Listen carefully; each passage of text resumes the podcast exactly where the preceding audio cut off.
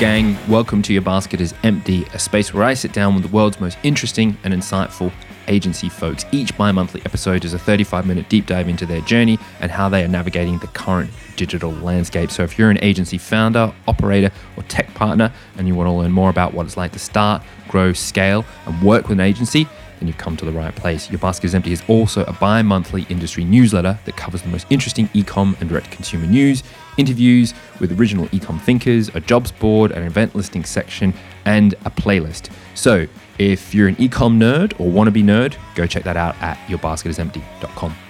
On episode 65, I chat with Ollie Duffy Lee, the founder of Authority Agency, the agency that helps agencies attract and convert the high value clients that they deserve. We discuss why building authority is key to any services business, how to pivot away from the referrals as your key lead generation source, the incredible power of positioning, why being a thinker is better than being a doer, how to produce consistently good content, why differentiation is the biggest challenge for agencies in 2023, AI's influence on the agency landscape, and why Notion is the GOAT when it comes to agency ops. Before we get into it, this podcast is brought to you by Klaviyo, the ultimate e commerce marketing platform for email and SMS messaging. Whether you're launching your e commerce business or taking your brand to the next level, Klaviyo gives you the tools to get growing faster. That's why it's trusted by over 30,000 e commerce brands. Build your contact list, send emails that pop, and create marketing moments that build valuable customer relationships over any distance. Get started today for free by visiting klaviyo.com slash your basket is empty. That's K-L-A-V-I-O dot com slash your basket is empty. Enjoy the episode. Ollie, welcome to the pod. How are you and where are you? Hey man, um, I'm great, dude. I'm great. I'm really, really excited to be here. Thanks for inviting me. I am in my office in East Finchley in my house. Nice. Okay. Uh, is Finchley North London? It is. So uh, we've actually just moved back. We I grew up in North London, uh, in a small place called Mill Hill, and then when I was 18, left to go to Birmingham for uni, and never left the Midlands. People will know this. If if you if you spend a lot of time growing up in in the UK, you'll know that once you leave London, it's almost impossible to come back without breaking the bank. So uh, it took me sort of 10 years, um, actually longer than that, like 13 years to get back here. And um, now we're back. Me and my wife are both from North London, so we're very, very close to my mum, her mum, and my brother. And so, yeah, we're happy, man. That's amazing. So uh, I always like to do a little bit of a rewind. So why did you decide yeah. to stop working in agencies and start working with them? Um, well, really, really simple to be honest. I always wanted to run an agency. I, I didn't want to always run an agency. I always wanted to run a business. And the agency I was at, it just is. Although like my clients were bringing in a large majority of the of the revenue, um, the opportunity just wasn't there, right, for me to have a piece of that. And so um, I left, and that's why I started this. Really, just because you know, you, you want to start your own business, and you kind of got to look at what you're good at. And the thing I was good at was helping agencies to find clients, and so that's what I started to do. So yeah, I'm curious about that because we work in very similar circles. Why did you decide not to work with kind of a more traditional client in that, you know, a brand or whoever the client would have been at some of the agencies that you were at? Like why why go and be the uh the agency for the agencies? It's that's a really good question. And and honestly, I am still asking myself that question. And I don't I'm not counting that out in the future. So mm-hmm. like for my my skill set, definitely when it, I was in an agency was really like strategic external as well, but mainly strategic internal communications. And so we would do that. We would run internal communications campaigns for massive companies like uh, Porsche, uh, Volvo, uh, many other international companies. And it's a really good gig, man. like it's a great space to be strategic internal communications because it's not flooded with agencies. Um, it's really, really easy to develop a style and a strategy which transcends across lots of different clients. That's one of the things I really look for in an agency model is can I take one style, one strategy, and can I ad- adapt it, but can I scale it across uh, multiple clients? And yes, you can in internal comms. Um, so I would say that I wouldn't I wouldn't count out me doing that in the future.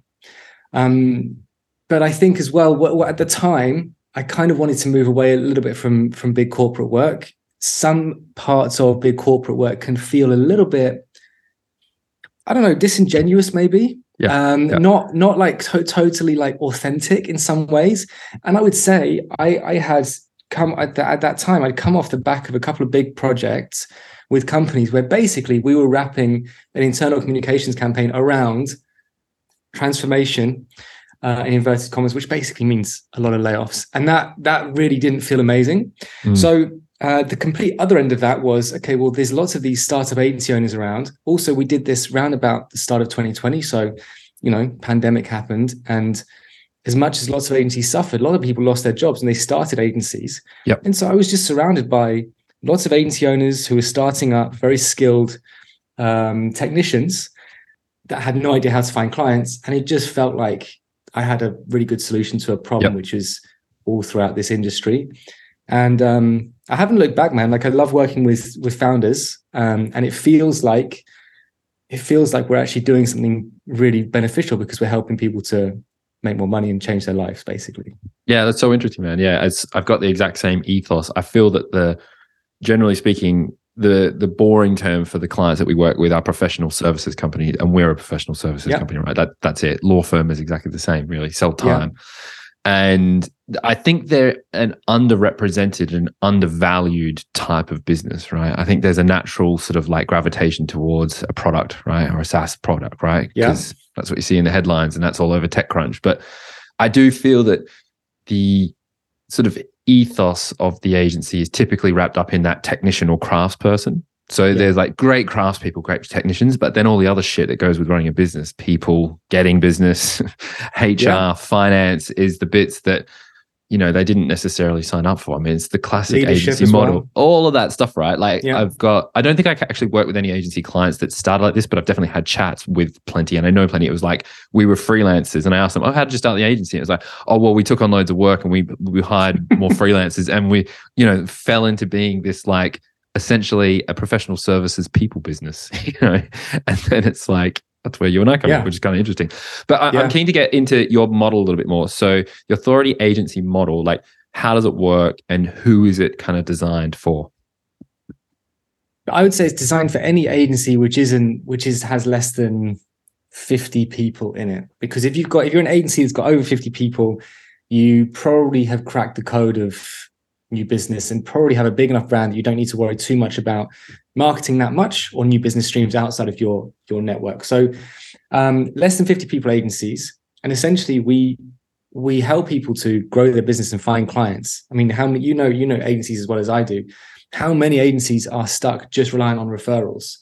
Just relying on basically if someone in my network needs something, I'll do it for them and they might refer me. But that's really um, unreliable especially in the context of January 2023, when everyone is worried about what's going to happen to the economy. Yep. yep. And so referrals dry up, dude. So yep. what we do is we we help people find um, new clients. The the way we do that is by helping them build authority. And the simplest way I can say how we do that is through a very simple define, attract, and convert model. And the attract and convert, so like basically, uh, you know, booking meetings and turning them to clients, um, that's pretty easy actually. But the define part, I think, is where we add most of our value. and that basically is positioning. So it's like mm. finding out, like mm. the agency market is saturated. I, am all for agencies starting up every every day. But the, the, honest truth is, the world doesn't really need more agencies right now. Yeah. We, might need, we might need a few better agencies. I, I, I agree. Yeah. We don't need more. Like the world, no. there's no shortage of agencies in the world, yeah. right? That's just true. Yeah, Agencies and, and people doing podcasts, probably. exactly. and so, and here's where here's where it gets really interesting is okay, we've got these hundreds of thousands of agencies. Now, how many different types of category of agency can you name? Like maybe 25 if we look at like design agencies, branding agencies, PR, communications, internal comms. If you're lucky, you might be able to get 30. And so you've got this situation where hundreds of thousands of agencies Sorry, Siri wants to get involved there. That's right. Hundreds of thousands. She can jump on. yeah, exactly. hundreds of thousands of agencies being crammed into 30 buckets. And so basically, the old school agency positioning of service based positioning is completely broken. And most of the work we do, uh, and the biggest factor, like success factor, I would say, is how well do we position the clients we have um, and how well do we differentiate them from every other agency out there. That's so interesting. And I suppose that leads me into, and this is probably part of it, but my take is uh, that the the agency model is fraught with what I call like the hamster effect or the hamster wheel, right? Like they get into the hamster wheel quite easily, and it's a tit for tat of revenue and headcount, right? So revenue headcount, revenue headcount. The service kind of dilutes and the profit dilutes, you know, and it's a really, really difficult model to be in. So let's assume well there's a question to you. How do they avoid the hamster wheel? Do, does it go all the way back to the positioning? If that's super super tight and super super sharp does that then flow through the rest of the business and it can make it just you know a much better operation? So positioning can do. So the way i look at positioning is three things target market uh, like your authority and your offer. And what you're talking about there is basically offer and how that transcends into how do we deliver. So i think your your your point on the hamster wheels is fantastic. So it's like we get five more clients, we boost our revenue to 50k a month, and all of a sudden we have to spend 35k a month on expenses. Then we go to 100k a month, and all of a sudden we're spending 80k a month on expenses. So basically, what's happening is risk is going up massively. Expenses are going up, but profit sort of sluggish if it's going mm-hmm. up at all. In fact, mm-hmm. I know a lot of agency owners, the profit went down. They they were actually earning more personally when they were a solopreneur on 15k a month and now they're doing yeah. 50 so yeah. that's the problem. Um, the interesting thing about the context of this is the problem is that um, delivery is expensive. So delivering stuff is expensive.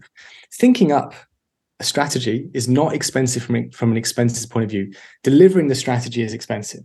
Okay so what i mean by that is if if say we're an ads agency you and i and uh, we're ads agency for um, restaurants uh, in like big restaurants. and We need to fill all of their sites around the around the country. For us to think up that strategy, you and I, if we're good at what we do, we could probably do it in a day. In fact, we've probably got a strategy in our back pocket which we know works, yep. and we can sell that strategy to restaurants for a high price because it's going to get them a lot of um, it's going to get them a lot of bookings. But that hasn't cost us much to to actually deliver. If all of a sudden we're the people who actually have to deliver the strategy as well, we need media buyers, we need designers, we need copywriters, yep. we might need developers um, that is expensive and that is is low profit margin. So the the answer to your question is how do agencies get off the hamster wheel is they start thinking like consultants and less like yes. agencies. Yeah, yeah, right? totally. So totally. we need to sell what we're thinking and less about what we're doing. We look at that as the difference between head and hands. We need to sell the yep. head, not the hands. Yep. Interesting thing here, what happened about in this month, AI boomed, right? Yep. So what does that mean for agencies? Well, that means all of a sudden robots, AI, are becoming equally good at the deliverable bit, the expensive mm-hmm. part, mm-hmm. as we are, right? Not mm-hmm. the strategy bit, but the delivery bit. So whether or not you want to get off the hamster wheel at all, if you're an agency owner and you are investing heavily in deliverables now, how you deliver the stuff, think about how you can switch that round and sell more of the head, more of the strategy, and less of the hands. Because in two two years' time, that's the the hands is not going to be valuable. I know this because my other agency, World Products, we are an Amazon agency. We run hundreds of thousands of pounds worth of ads on Amazon, and we've never had an Amazon media buyer for the last two years because we always use an AI tool. Mm-hmm. So we know how efficient, efficient that can be. And mm-hmm. once agencies learn how to harness AI properly, it's not going to make it's not going to make sense to have a host of um, a big studio of people to deliver your stuff. Yeah, totally. Yeah, I mean, we'll get onto Chat GPT in a second. I, I do yeah. think it's it's an interesting dynamic, and we're probably coming into a uh, peculiar next five to ten years in terms of agency acquisition. Therefore, because I think traditionally that's what the acquirers were looking for. They were kind of looking for the bulk. They wanted, you know, uh, when the agency I was at and we were selling, we'd got some advice that you know if we wanted to go to Accenture or Deloitte, they're not going to touch us unless we're 500 people. And that seemed a bit weird, right? What if you got 499 shit people? what, they're not going to touch you? It just seemed bizarre, right? But I suppose it does, it is interesting. And, and how does the agency acquisition or roll up or exit strategy look in the next five to 10 years when you've got this like base of like technology that's feeding the kind of the doing bit? And I'm, I'm a big proponent of what you suggest. I feel that generally speaking, taking chat GPT and AI out of it a, a, more efficient agency model is more of a consultative thinker, right? Because the yeah. thinking is unique. It can be enhanced by technology, but it's probably based mainly on experience and stuff like that, which you can't get, yeah. get elsewhere, you know, and that's what clients buy into, right? It's like, okay, yeah, you've been here, done this before, and you're going to challenge us on our assumptions and you're going to know what good looks like and, you know, be able to sort of Definitely. advise on that.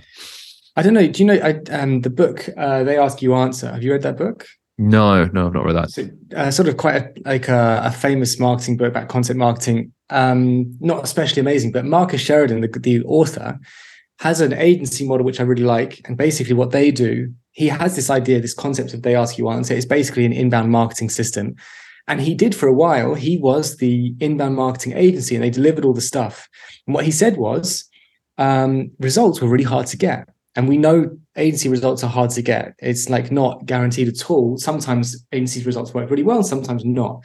What he does and what his team does is they help their clients to build an internal marketing team, which then delivers that, that marketing strategy for them in-house. Yep. Yep. And he says the results that they've got are 10 times better. And also they charge pretty high premium agency fees for that. I think that's a nice model because you don't need to, to get loads and loads of delivery systems in there. You just have to be good at consulting. Totally, yeah. And there's uh, one of my clients kind of do something similar to that in the kind of uh, web sort of delivery space. And the idea ultimately is to build the original kind of technology, but empower that team to take it back internally. That kind of like land, you expand, exactly. and then you kind of yeah. parachute out. I think what's interesting in those models, and I've seen a few agencies do them. Um, the one I'm referring to is Rotate. There's another one called Plane Studio, who magnificent agency. I think in any of those models, the pulling yourself away from that concept then becomes a bit of a challenge because it's that weird breakup period where they're like, okay, well, we've given you all the tools, we've built the yeah. thing, we got to get the fuck out of here now. and like, how, you know what I mean? At what point yeah. does that that end? Obviously, that's just a, a process thing that you can work around. But you, content is an interesting uh, point that you made there. And mm-hmm. uh, as someone that consumes a lot of content and and I try to create some, I feel yours is like super super interesting, very unique what's your process? How important is content in your businesses in your business and and how do you advise people in terms of like general content? I think i think content's the most important thing. Uh, i think it's more important than all of the other outbound stuff that you might want to do even more important than advertising because the truth is when people when people come across you so any of that top of funnel activity you're doing whether it's advertising or outreach most people nine times out of ten if they if they resonate with the ad they don't click on the ad or they don't reply to the email they go and check you out. And so if you've got a body of content on your linkedin or on your newsletter or whatever it is that's just gonna that's just doing you so many favors right? So it doesn't like don't expect that top of funnel stuff like that that advertising campaign or that cold email campaign to do the whole to slam dunk for you just look at that as like getting people to know you and bringing you back to that place. So for me that place is linkedin. I just want anyone that knows me i want them to come and see me on linkedin and just check out my stuff forever. Um, i think consistency is really important. I mean i've yep. been posting every day five days a week for three years now on LinkedIn. Fuck, um, that's mad. And, so um, let, us just, I'm, I'm so curious about that because I was trying to do that and I got so burnt out. I had to have like a LinkedIn break. I was like, I got to break up with this thing for like a month. I just couldn't deal with it. So how, how do you do, so do you, you know, are you two out of the five days, it's just a on the cuff, like off the cuff rather, just like, hey, I'm just going to put some content out. Is it you've planned out every five days for a quarter and you know exactly what you're going to be writing about? How, how do you do that? I'm really intrigued by that. Okay so so first of all i've got to be super honest with you and tell you that my partner agency Kurogo, is a personal branding agency. And so i have someone that helps me with writing the content for me. Okay um, okay. which which really really helps. Yeah um, but, but okay so that's the thing. So like if if maybe that isn't your strong suit get help in is kind of a thing right like you know it, it's really hard to do it yourself okay 100%. So one of the things like I'm pretty I try to be as consistent as possible on TikTok and Instagram, but because I haven't outsourced that yet, guess what? Sometimes I miss a week and that's not good, right? The consistency on LinkedIn is so important. But the strategy um, is and this is what like my advisors or my personal brand managers are always trying to tell me is you can't be all value. Like I, I'm I'm super comfortable in giving value. I'm I'm a coach as well as a, a agency owner. So yeah I could give value all day, right? That's that's my that's my comfort zone. But truthfully, people need they need a bit of personality. They want to see what you yep. who, what sort of person yep. you are, like what your views are, how you live your life, and also you need to have a little bit of like conversiony stuff in there as well. Yeah, I think yeah, that's yeah. what a lot of people miss is they don't they don't ask enough. Like they don't ask, do you want to download my lead magnet? Do you want to come to my event? Do you want to have a meeting with me? Um, and so a nice combination of those of those three things is really really important. Since since we started doing more of the personal stuff, um, the engagement grew a lot actually. Yeah, interesting. Yeah, I think that that I mean it's probably uh, one could break it down to a relatively good framework for life is balance, right? Like not too much of True. one thing and not too much the other. But I, I like that idea. So you've kind of got like, I suppose it's you know getting back to some of the other stuff in terms of what you advise uh, your clients on in terms of the positioning and being an authority on a thing. I think if you're Mhm. too scattergun, then it can be like, okay, what's this person about? They're talking about, you know, Yeah. climate climate one day, and then they're talking about you know oil and gas and fracking the next. I'm fucking confused. so having a, a- a general like area that you're an expert in, then the personality thing, Definitely. and then having some sort of yeah commercial kind of like sharpness to it. So Yeah, definitely. that- that's kind of like how much- savviness. Yeah, So, savviness. you I know, like do you know the best example of this is David Goggins, right? So you know David Goggins. yeah, yeah, yeah, yeah. I um, know that guy. the crazy Navy SEAL. So like Yeah. David Goggins, I don't I don't care what time of day it is. If I go into David Goggins' Instagram, he's going to be running. He's going to be shouting at me. Like I just Yeah. know that. Yeah. And if at any day I turned up and he was just sitting on the couch sipping a coffee, I'd be like, "What is going on? Like, is David all right? happened. Yeah, yeah. What's happened?" So. Like and and Goggins is huge. Like he's just launched his second book, sold sold millions of copies. Like this guy is successful, and he's got one message, which is stay hard, never finished. Right. Yeah. So don't think you need to come up with tons and tons of messages. Like we have, we have pretty much one message which we hang everything on, which is it's better to be an authority than to not. Mhm. And the second message, or the other messages are you need to have your positioning right, you need to have a lead gen system right, and you need to be good at sales. Yep, That's basically it. Yeah, we don't yeah, yeah. really, we don't venture out of that really. We might talk about pricing, that's under the conversion bucket. We might talk about uh, different types of lead gen, that's under the lead gen bucket, but we don't venture out of our lane too much. So I'm curious then, this is like, it gets even more meta as we think about it, right? Because your business is similar to mine. We work with agencies, like a, a professional service for professional service people, which is kind of strange in itself. But then if you were to take the lens of going internally, how do you internally run the agency? Do you have your own like do you- how do you build authority within your own agency? Are you running the program or the ethos that you tell and teach your clients internally? Is it kind of like for like, or do you need to mold it slightly because of the slight nuance of your own business model? Um, well, the stuff, the stuff we, the only thing that confused me about your question was, um, how do I build authority internally? Do you mean me as a leader, or do you mean uh, for there- authority agency? Yeah, yeah. So the, the the authority agency ethos. I'm wondering Yeah. how you push that down internally, and do you push that down? You know, because you're pushing it outwards into the into the ether, and that's how you're getting Yeah. clients, and they follow that process. Do you do the same internally? Yeah. Because I could see how the exact same process should work for you as it does for your clients, right? Definitely. So the only thing I would say that is different is it's actually not so hard to market to and sell to agency owners. Like agency owners uh, are amazing, amazing people, and they're very, very open. Um, and there's not loads of cynicism. Hardest people to Mm. sell to, I would say, in this world are marketing directors of big brands because Yeah, they've they've been they've been sold to their whole life. They know exactly what's going on. Don't open your emails, won't reply to your emails. Yeah. So that's hard. And, and that's obviously what we do for our bigger clients. That's what we have to do. We have to get meetings with the CMO of John Lewis or Mm. Unilever or Mm, people like mm, that. That's hard, right? mm. Um, and that needs authority. Whereas with agency owners, uh, a very, very uh, tight knit community, very supportive community, very open community, and actually not very hard to to connect with people and, and share value with. So I would say, as much as we do, we do, um, you know, we do the same strategies. It's probably a bit easier for us. I would say. Yeah. Yeah, Uh, yeah, but yeah. our mod our model is pretty simple. So we have, as we're a new business agency for bigger agencies, we have our strategy, the same strategy we teach the smaller agencies in our coaching program. And if we find something in the coaching program that's working, we might take it and experiment up here. And if we find something in in uh, the stuff we're doing with our done for you clients, we take it and we teach it to our coaching team. So it's sort of very, it is very meta. Like it's all it's all the same system. Yeah, yeah, yeah. Um, so uh, I want to get back to something you talked about before, ChatGPT. It's I think it's the clubhouse of yeah, it's like whatever. We're like a year or whatever, two years on. It feels like it's the new shiny thing that everyone's all over.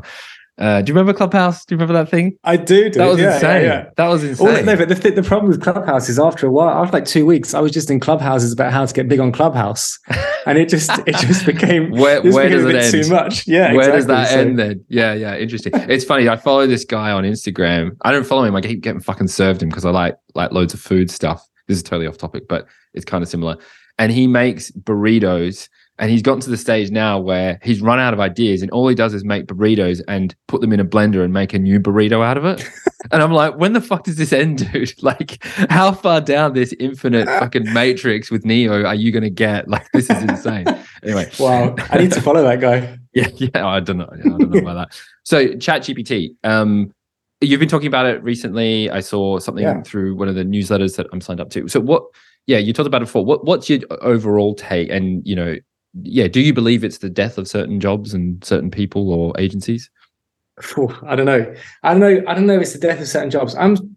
I'll start with this. I'm incredibly impressed. Uh, I mean, like, there's nothing. There's nothing that, um, as far as I can tell, there's nothing that Chat GPT can't really do um, that is not incredibly impressive. I, I would also lump Midjourney into this as well, the AI mm-hmm. uh, design tool. Yeah, I think yeah, both of them together. Yeah, I think both of them together are the sort of things I was expecting to see in about five years' time. Obviously, I'm not a futurist, right? But um, yep. I, I, was expecting to see those things in about five years' time. So I'm incredibly pressed. Um, and, and it kind of ruined my content strategy for January because my whole point in January was going to be about, you know, AI is going to erode deliverables. It's going to erode the hands work we're doing. It's going to make us, if you thought like offshore, um, cheaper agencies uh, in Asia or parts of India that were going to come in with good quality work but low prices were going to erode your profit margin. AI is going to do that twice as badly. Yeah. So that was what I was going to talk about all over January. And then this happened, and it felt like, well, obviously, dude. So I had to sort of rewrite most of the stuff, or we had to rewrite most of the stuff.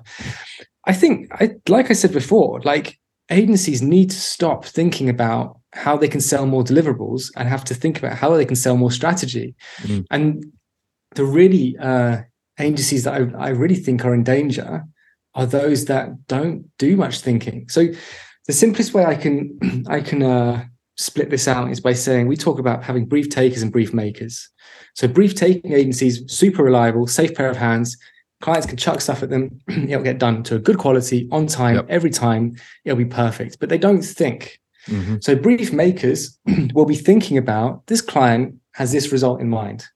The work we're doing right now could work, but actually we're missing a massive opportunity here, which is going to help us get to that result. That's mm-hmm. strategy. That's proactive mm-hmm. strategy.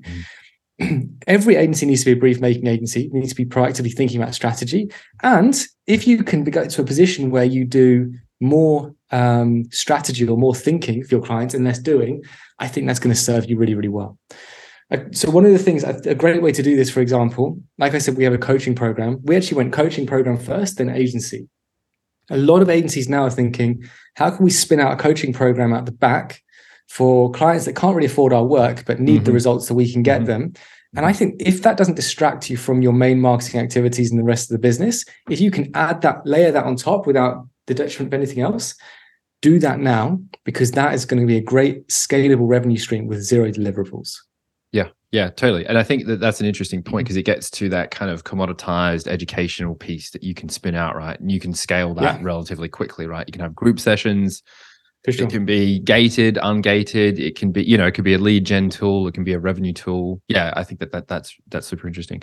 So I, I'm curious then chat gpt aside maybe, maybe it's part of it like what do yeah. you think are the biggest challenges facing agencies? And i appreciate the agency landscape is broad as we discussed before mm. but like generally within the client base you, you, sort of your environment what are the big challenges that they're facing coming into this year? Differentiation. Being different. So so differentiation and positioning like 2.0 if you say put positioning 1.0 is like these are the services we do right? That's the what um, then agencies got smart and they were like, okay, fine. If the what is saturated, we can do the what for who. So we can say we, we're an ads agency, but only for restaurants. And for a little bit of time, for about 18 months, that gave people a bit of respite because it was like, well, you've got a bit of a blue ocean there, you've got a bit of space. Everyone's done that now. So, like, I even know agencies that are purely ads for festivals and events in the UK, even they have competition. So every niche is getting is crowded, and so just thinking about who you serve isn't good enough. And the, the challenge we have now is differentiation. So the way I look at that now is is talk more about how you do it. Mm-hmm. So people used to like three or four years ago there was this big thing about let's talk about why we do what we do as a company and that's kind of boring because it's like all about Straight you. Straight from Sinek's fucking playbook. yeah, it's right? and, Yeah, and you know yeah, what? yeah. I, I I drank I drank Sinek's Kool Aid for a while, dude, and I I still like the guy. Like I really don't want to I really don't want to to talk him down. But why is dead and it's boring, especially in the agency space because you know how many times can you can you spin out a new why for an agency?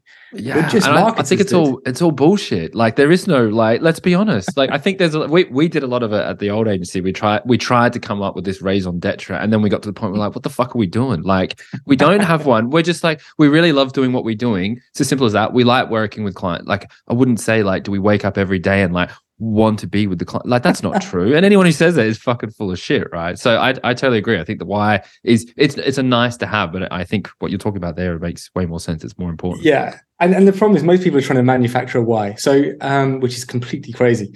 So how do you do what you do? and that's not just like we have a three-step approach and we get to know you and we do this. I mean, like detailed how. Like, what's your philosophy? Why is it different? Detail exactly how you do your stuff. Like the posts that are going viral on LinkedIn today, they were they're more in depth than like white papers were three years ago Yeah. yeah yeah, yeah. right? That people have taken this concept of lifting the lid and opening the bonnet and they've gone mental with it. Yeah. And so you have to be incredibly open about your process, how you do what you do, give tons of value, um, and just be really open with that. And that is how you differentiate. That's how you get reach on LinkedIn in 2023 is you go deep into your process. And I know what everyone's thinking. They're thinking, oh, but if I do that, my competitors are going to steal our process. Dude, if your process isn't different in three months' time, then you really are not fixing your process well enough. So by the time someone has stolen it, you've moved on. Okay. So that's, I think the, the challenge is differentiation. The answer is be much, much deeper in your how, and you'll start to find a lot of reach. Yeah, I think that that's a really interesting point, especially around the kind of like um, the people stealing the ideas, because it gets back to some of the positioning stuff and the personality you're talking about, right? If you're like your brand is good, people will want to be around you, right? You create this gravitational pull, you know, and Exactly. if the obviously the, the how and what you're talking about is super super important but if some if your competitors got it and you haven't got as good a brand or that presence as them then you know that'll trump Yeah. it all Yeah, week, 100%. 100%, man. um i'm keen to learn I want to ask two questions as kind of like to round it out first off Cool, this is a bit of a technical one but i'm keen to get this because this is something that like in the agency landscape we don't talk about as much what's your tech stack internally what do you use you sana notion what's your stack Dude, Notion, man. So notion yeah. Um, we so my wife is actually our COO, um, Yep. and um, I'm terrible with process. So if it was just me, we'd probably be doing like email as a management tool. But Yeah, um, nice. Kira's Kira's very hot on process, and, and we do everything on Notion. And as far as I can tell, there's nothing you can't really do on Notion. So uh, literally everything is on Notion. What about you, man? I, I'm I I I moved my life to Notion. Uh, Yeah. So like, as in literally, like I'm I'm looking at it now. It's like Tim's life is in Notion, and it's got like a life section, and then it's got my work. Work is kind of life, I suppose. As sad as that is. Um, Yeah. But yeah, every everything's in there. My only additional thing is I've got an app, and you know, there's a whole thing of like Notion nerds on YouTube. Like there's a whole YouTube world Really? of Notion. Yeah, and a lot of them are sponsored by Notion. There's a really cool Mm, uh, I think she's an engineer at Google and she's like a Notion influencer. Her videos are super nice and she's got like all of these free templates. It's it's insane. so But, I think, uh, by the way, just quickly on that, I think Notion did the B2B influencer thing better than anyone else, and they did it early. And I can't believe more SaaS companies aren't like jumping on that. Like they Totally. should be influencers all over LinkedIn for Totally. SaaS. But yeah, Totally. sorry, yeah, I, I, I totally agree. But yeah, the, the the the other thing that I find uh, with my workflow is that I have a thing called Todoist on my phone, and that's for the for, for the really really quick Oh. ideas, and then then my life is in Notion. I just need to transfer those ideas into Notion, then they go into the workflow. So yeah, that, that's kind of it. But yeah, So- Google Suite, obviously, like I got Gmail and. Oh stuff like yeah, yeah. So, but I'm a much bigger fan of Zoom. Like we do loads of meetings, so I hate I hate G Meets for some reason. Agreed. Um, yeah. And I think I I use I use uh, the uh, iPhone Notes thing all the time. I got Yeah, notes nice. coming out coming out my ears. So that sounds like what you use Todoist for. Yes, exactly. The, the, uh, you should check out Todoist because it's just the user interface. The UX is just a little bit slicker, a little bit yeah. slicker. Yeah, it's nice. good. Right. Final question. Um, what's the best piece of advice you'd give to somebody embarking on an agency journey in 2023?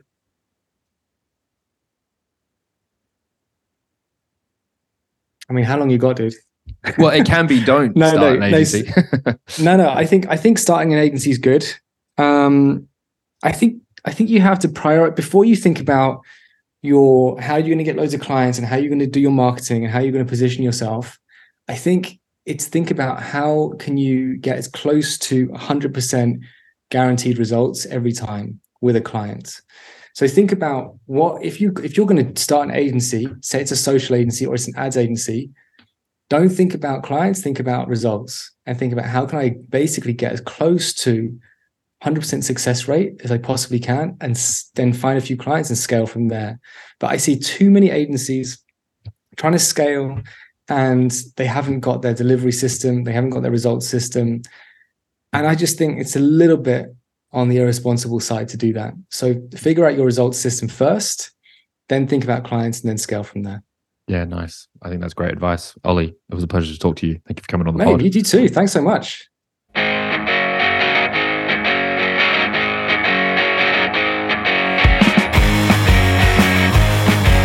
There you go, folks. Thanks so much for joining me. Before I go, a quick word for my sponsor, Klaviyo, the ultimate e commerce marketing platform for email and SMS messaging. If you want to learn more, go visit them at klaviyo.com slash your basket is empty. And as always, if you like the episode, please leave a review, subscribe, download, and tell all your mates to do exactly the same. I'll see you next time.